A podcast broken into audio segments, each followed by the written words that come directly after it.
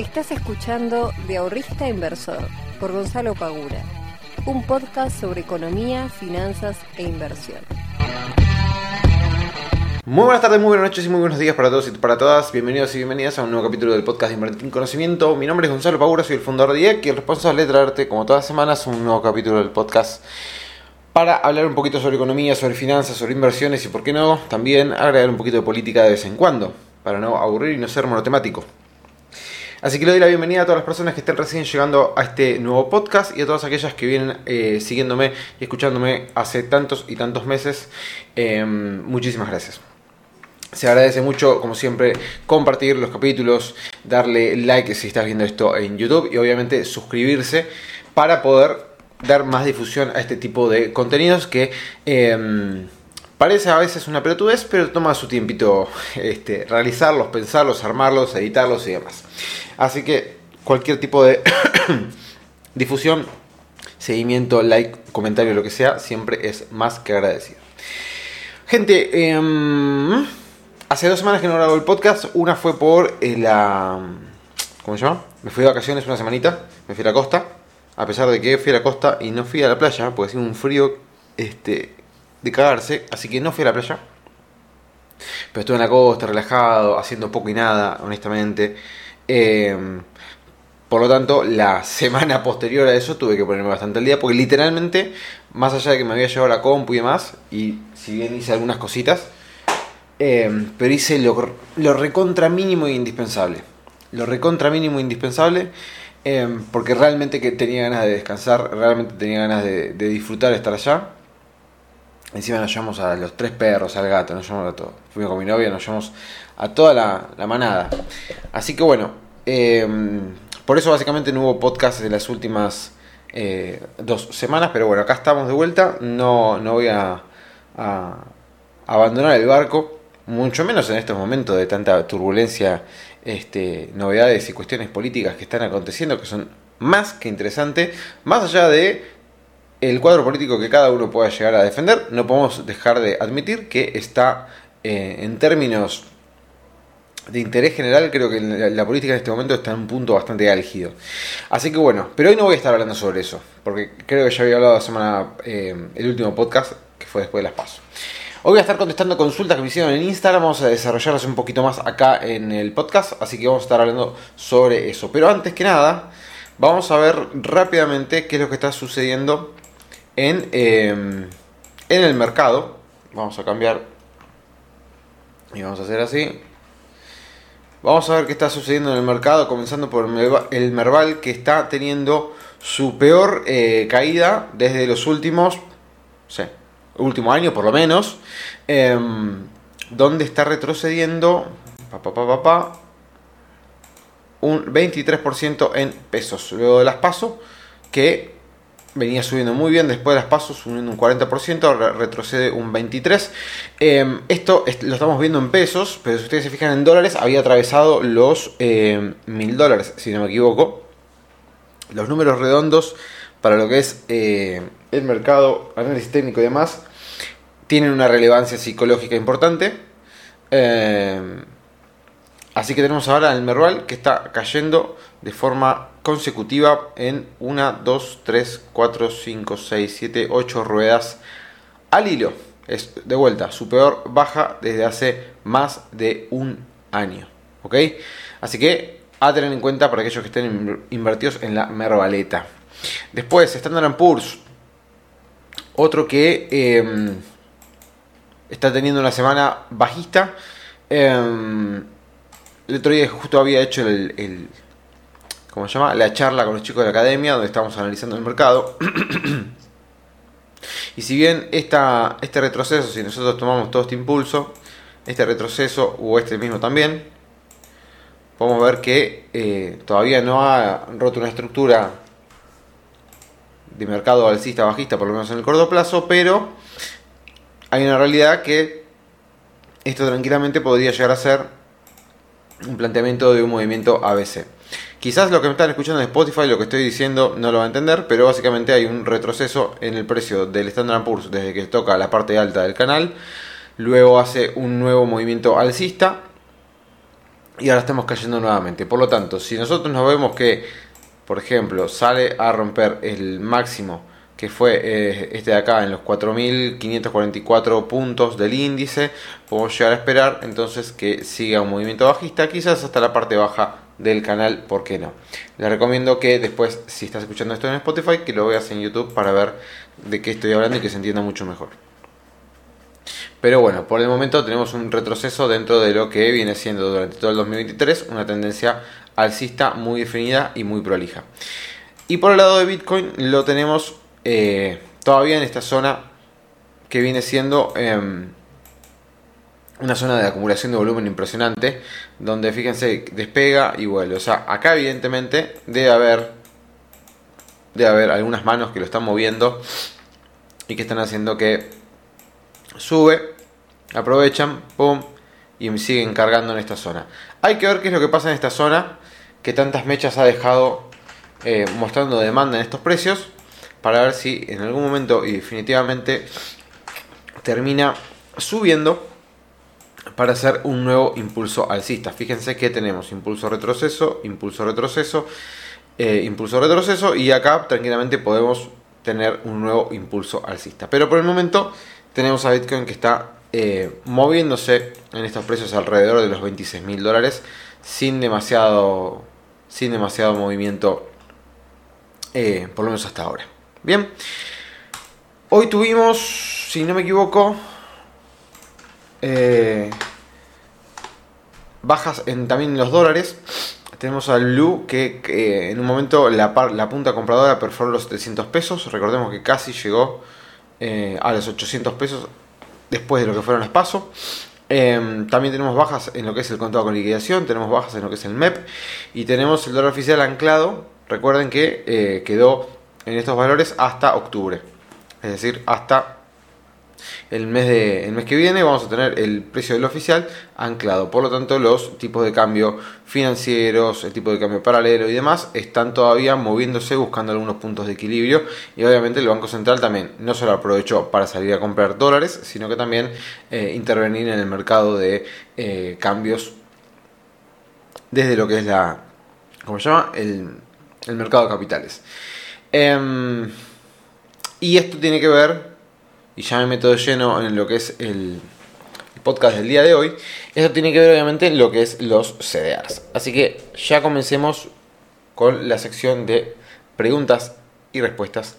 Y vamos a comenzar con la parte de CDRs. Yo tengo acá mi libretita donde me anoté las preguntas que me hicieron en Instagram, porque si después las busco directamente por el Instagram, hay algunas que termino no encontrando.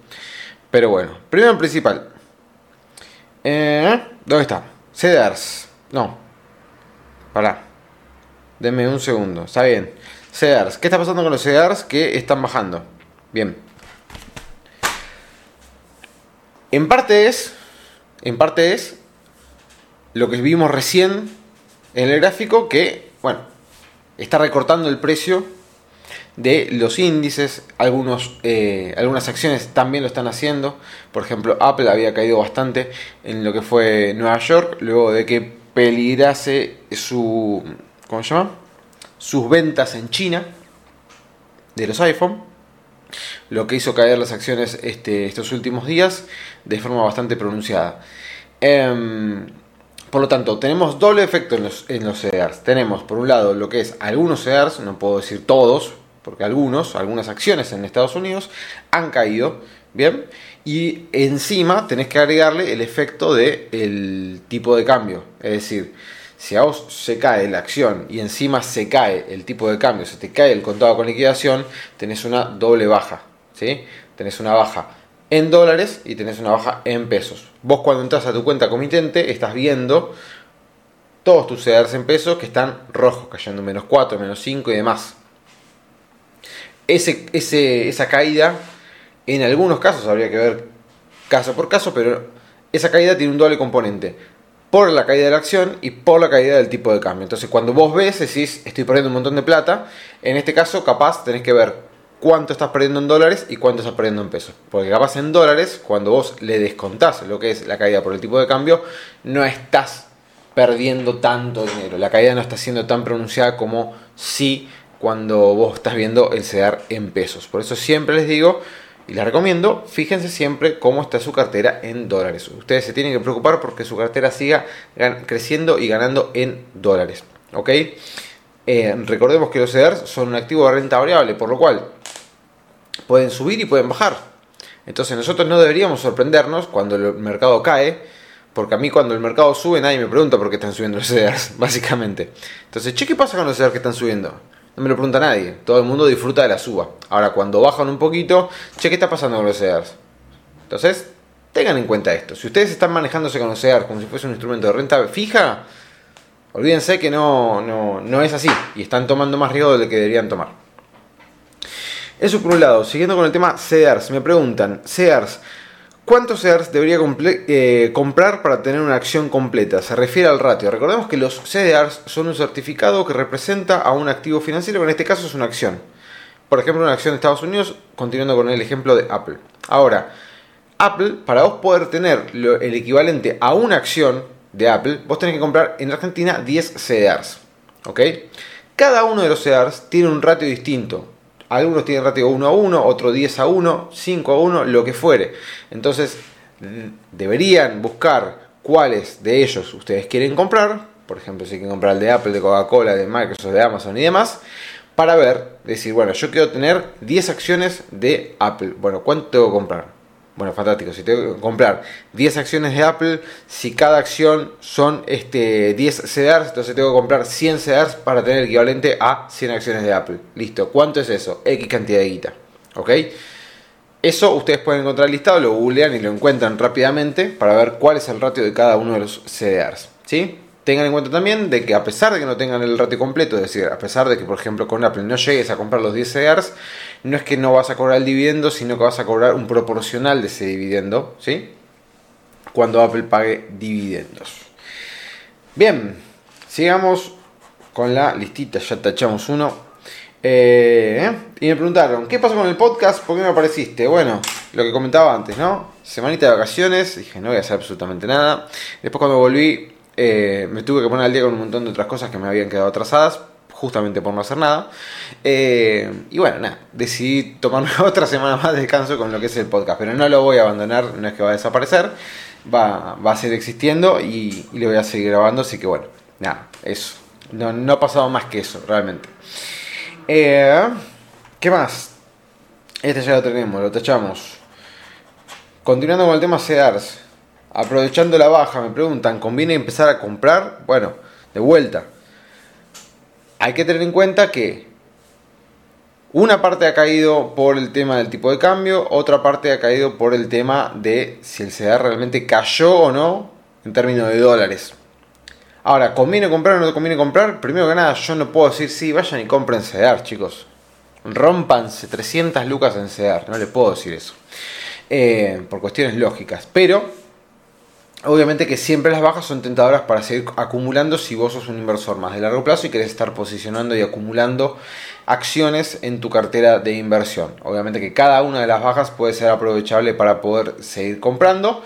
El tema es que nosotros podemos aprovechar esta baja tanto del tipo de cambio como del precio de las acciones para poder comprar eh, y seguir sumando nuestra cartera teniendo en cuenta y eh, siendo conscientes de que puede seguir cayendo más, por lo tanto Em, si ustedes quieren buscar el precio justo, ya ahí tendrían, o el precio eh, de mejor momento de compra, ahí ya tendrían que hacer un análisis extra de, no sé, tipo de análisis técnico algo por el estilo, para poder determinar si eh, hay un punto en particular en donde ustedes pueden encontrar donde el precio puede dejar de caer y empezar a recuperar.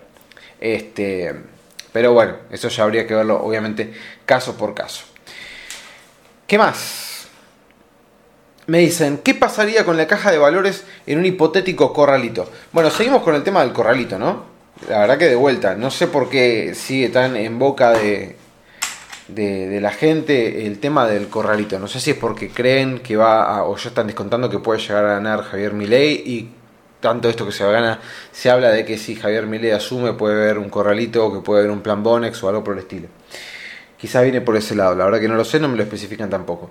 Ahora, ¿qué pasaría con la caja de valores en un hipotético corralito? Y no debería pasar nada, honestamente. En un hipotético corralito, en todo caso, te, eh, Pasa que no sé, lo, pienso y, digo, bueno, en un hipotético corralito, ¿qué puede ya pasar? Y bueno, te pueden llegar a confiscar tus ahorros en dólares. Hacer un corralito de pesos, no sé. Eh, ¿Para qué? ¿Cuál sería el fin? Eh, o un corralito de, de, tus acciones de IPF. ¿Qué sé yo?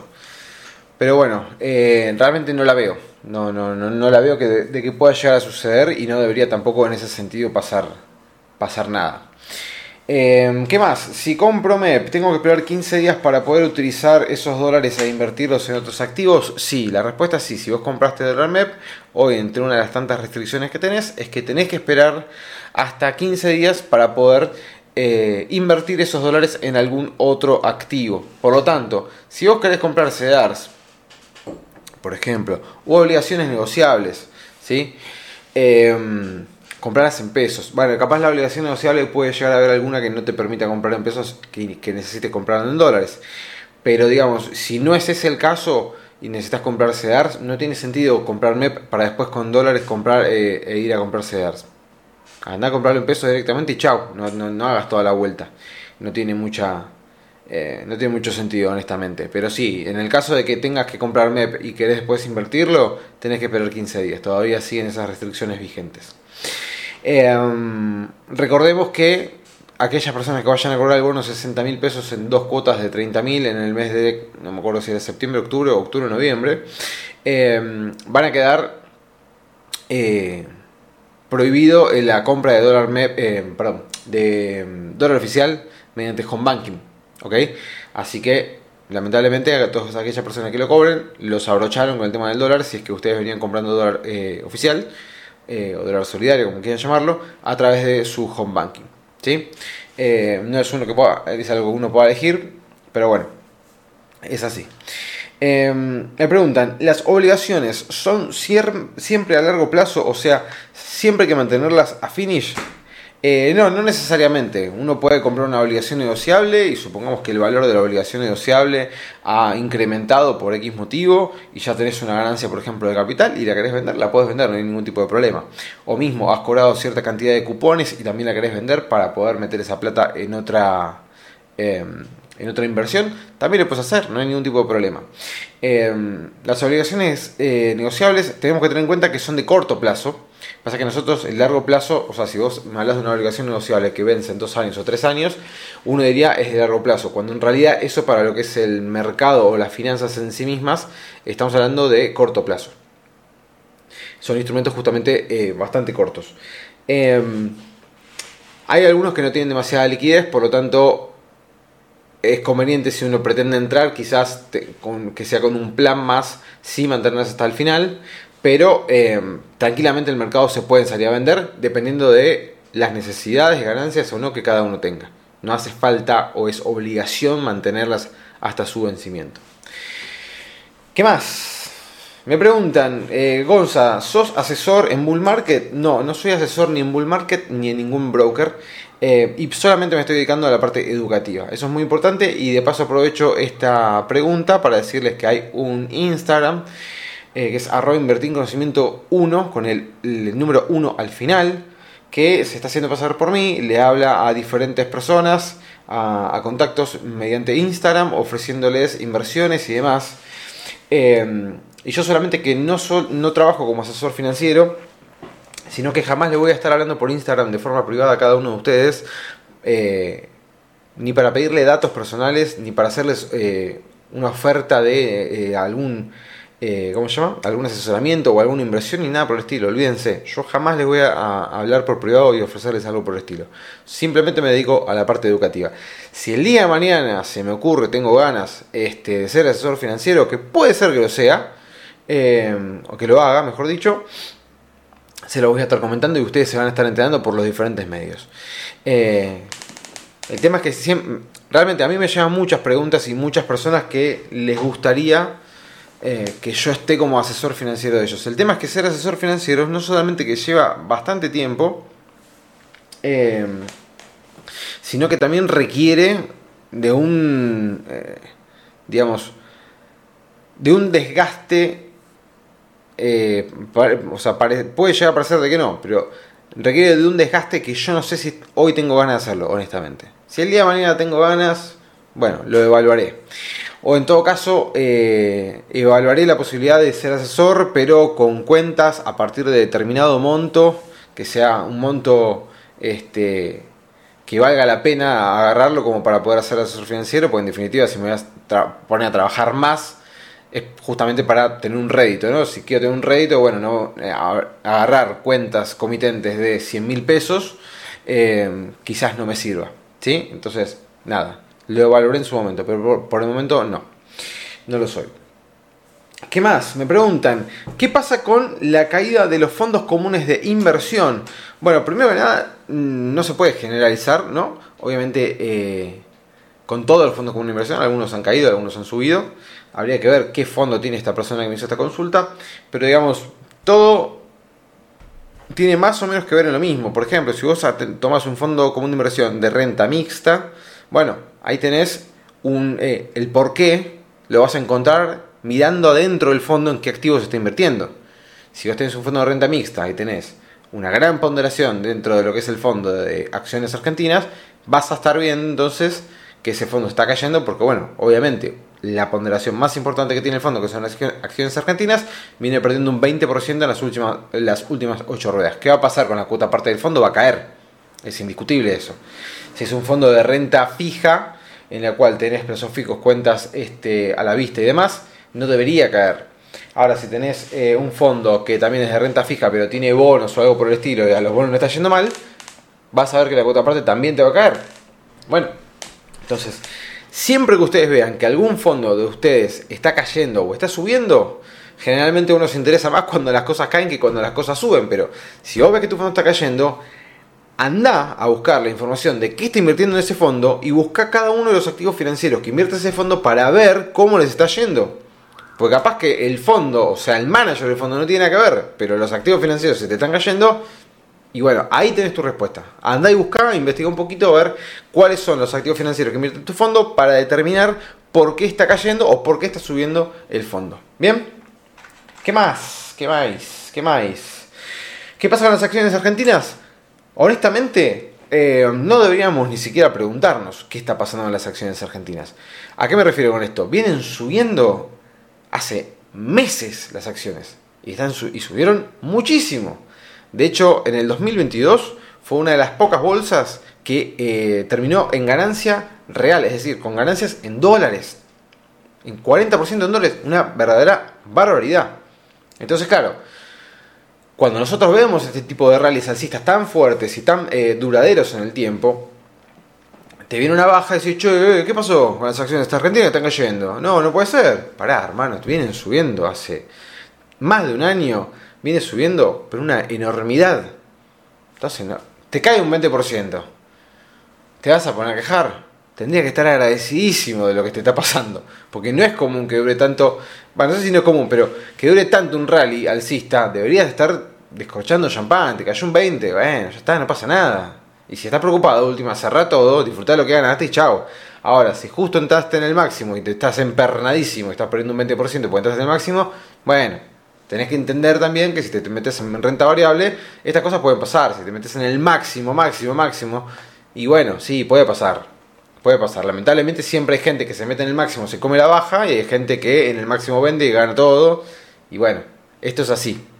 Pero ¿qué está pasando en las acciones? La verdad, por ahora es simplemente un recorte de todo lo que viene subiendo el índice. Eh, así que podríamos ver tranquilamente una toma de ganancias. Nada más. Por último, me preguntan, eh, Gonza, letras al vencimiento, letras de descuento al vencimiento, ¿es mejor o no? Bueno, depende. Porque ¿qué pasa? Recordemos que las letras eh, a descuento tienen un precio que es inferior a su valor nominal. Supongamos el valor nominal es 100, ¿sí? vos la compras a 80 esos 20 pesos de diferencia entre los 100 y los 80 que vos estás comprando es lo que vos estás ganando de interés, ¿ok? O sea que vos compras hoy, 8 eh, de septiembre de 2023, vence dentro de un mes, en un mes la letra va a empezar a subir de precio hasta llegar a los 100, cuando llegue los 100 ahí se te adjudica automáticamente el dinero en tu cuenta comitente. Vos podés venderlas antes, no hace falta que te quedes hasta el final, las puedes vender antes y hacerte de la ganancia antes, no hay ningún tipo de problema. Pero tengamos en cuenta de que las letras Te puede pasar de que si, no sé, por ejemplo, vos tenías la letra que vencía en octubre antes de las pasos, no la vendiste antes de las pasos. Después de las pasos, ¿qué pasó? Te subieron la tasa del plazo fijo a 118 de TNA. Eso hizo que automáticamente la letra que vos compraste en octubre que eras probablemente a una tasa inferior, se te caiga de precio. ¿Por qué? Porque tenés gente que está saliendo de la letra porque está eh, metido en una letra a una tasa inferior que la del plazo fijo. Entonces voy a decir, tengo un plazo fijo 118, tengo una letra que paga el 90, ¿con cuál me quedo? Y me voy desde la letra y me voy al plazo fijo que paga el 118. ¿Ok? Capaz lo expliqué medio rápido, pero funciona de esta manera. Entonces, ¿conviene tenerlas hasta el vencimiento? Depende de lo que pase con las tasas. ¿Sí? Capaz, si vos justo entraste en una, en una letra que paga el 120 y la tasa del plazo fijo pasa del 118 al 105 o no hay ninguna oferta dentro del mercado que supere la tasa que vos en la letra, evidentemente entonces te va a convenir quedarte en esa letra hasta el final. Bien. Gente querida, em, hemos llegado hasta acá con el podcast del día de hoy. Espero que les guste, espero que les sirva. Y cualquier consulta, ustedes pueden mandarme un mensajito por privado en Instagram, que tarde o temprano siempre termino contestando. Así que bueno, les mando un muy fuerte abrazo, que tengan un lindo fin de semana. Nos vamos a estar viendo la semana que viene. Que sea muy bien. Chao.